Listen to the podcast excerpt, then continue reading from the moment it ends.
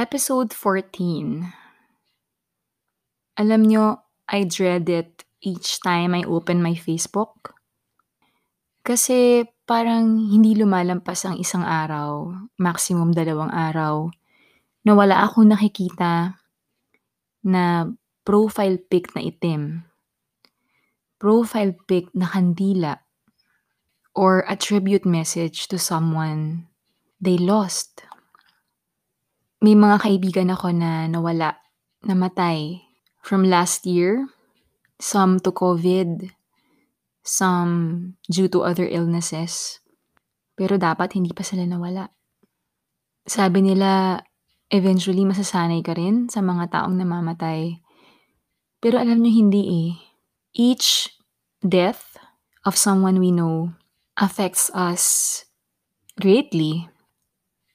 So for this episode, I just want to, I don't know, talk about grief and how the loved ones that we lose, they're never really gone. The closest person I lost is, of course, my mommy. She died December 24, 2009. And it was a sudden death. Biglaan. Hmm. She was um, 64 years old when she passed.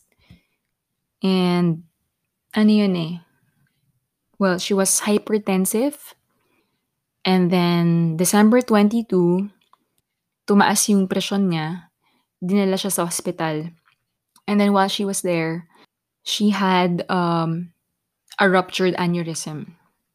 Okay, nasa hospital na siya nun. Kasama niya yung bunso kong kapatid. Tapos narinig na lang ng kapatid ko nahulog siya sa banyo. And then, wala na. She never woke up. She was in the ICU for two more days, but she was already brain dead. The EEG showed that she was already brain dead. And um, the ruptured aneurysm in her brain, kumalat na yung dugo sa utak and it's inoperable. Nung time na yun na nangyari yun sa kanya, I was working. I had an audition sa Resorts World. Nung time na nasa hospital na siya kasama yung brother ko, yun yung time na sasampa na ako. So, kumanta ako. And then after that, I got nga the message na natumba na siya. So, dumiretso na ako sa hospital. But she was already in the ICU and I never got to talk to her again. Alam niyo ang hirap ng biglaan? You never get to say goodbye.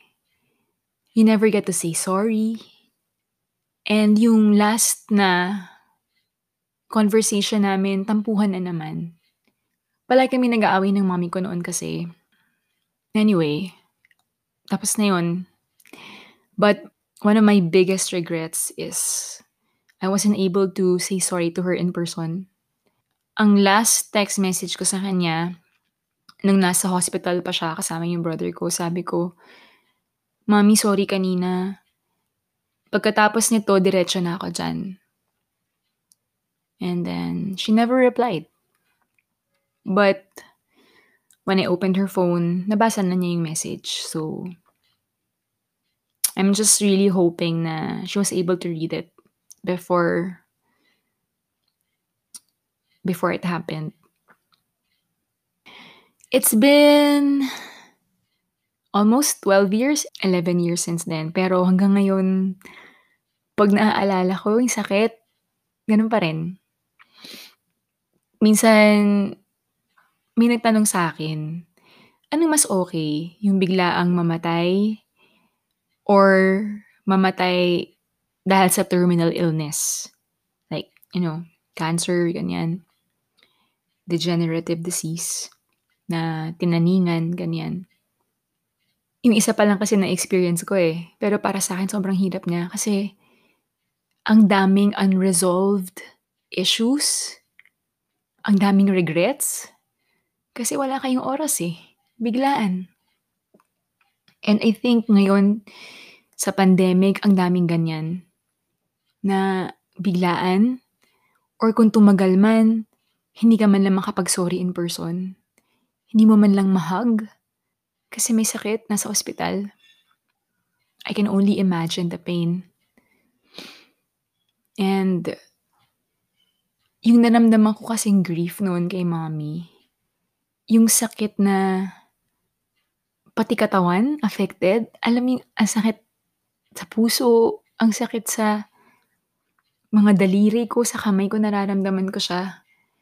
And I remember it was so painful for me because naalala ko nung time na yun, since ako nga yung babaeng anak, ako lahat nag-aasikaso halos. Of course, my brothers help, but you know, girls are just much more organized. Like yung memorial plan, yung the the the little details, yan. Yung pag-discharge sa ospital, ganyan. My my little brother was a, a big help also kasi siya yung nag-asikaso sa hospital. Tapos, um, naalala ko nung nandun na kami sa morgue. That was Christmas Eve, December 24. And then, yung embalsamador, uh, tinanong kami, sino bang pwedeng sa inyong sumama sa loob para tingnan, i-check kung okay, ganyan. And everyone was scared and frightened. And I remember yung mommy ko nung bata ako, kinakwento niya sa akin na, alam niyo yung tatay ko nung namatay siya, lahat ng mga kapatid ko mga duwag, duwag sila. Ayaw nilang makita, ayaw nilang puntahan. Ako yung nagbihis sa kanya, ako yung nagganto, ganyan. Siya daw, daw yung pumunta doon sa morgue para ayusin yung bangkay ng daddy niya. Alala ko lang yun kasi ako rin yung gumawa sa kanya. Pumasok ako sa loob, ako yung nagdala ng damit, tapos ako yung nag-ayos ng kilay niya. Alala ko. Minimikapan siya nung embalsamador and um, sabi ko, hindi, hindi, hindi okay yan, ganyan. So, ako yung, nalala ko ako yung naglagyan ng kilay niya. Um, I don't want to be morbid, but it's a reality that I had to do. And I'm sure to everyone who's lost a close loved one, baka naranasan yun na rin yun. But, tumatak lang yun sa akin kasi, nalala ko yun, sinabi niya, ginawa niya yun para sa daddy niya. So, I was just happy to do it for her. And, the first few days were a blur. I just remember the overwhelming love from her friends. Ang dami kasing natulungan ng mommy ko, so ang dami nagmamahal sa kanya. And, yun, every day siguro dalawa, tatlong pare ang nagmimisa para sa kanya. Ganun siya kamahal ng mga tao. Ang dami nakiramay sa amin, ang dami nagbigay ng abuloy. Isa pang naalala ko, yung mga kapatid ko natutulog doon sa sa burol. Ako hindi, umuwi ako every night. Ako lang mag-isa umuwi. Natutulog ako sa tinutulugan ni mommy. Kasi gusto ko pa rin maamoy yung amoy niya. Nandun pa eh, kasi ilang araw pa lang, di ba? And even if I was a scaredy cat, duwag ako talaga actually sa mga multo, ganyan. I was praying to see her. Sabi ko, magparamdam ka sa akin, mami. Kasi gusto ko siyang makausap, gusto ko siyang makita. Pero syempre, hindi naman yun nangyari. Hindi naman totoo yung multo actually, guys.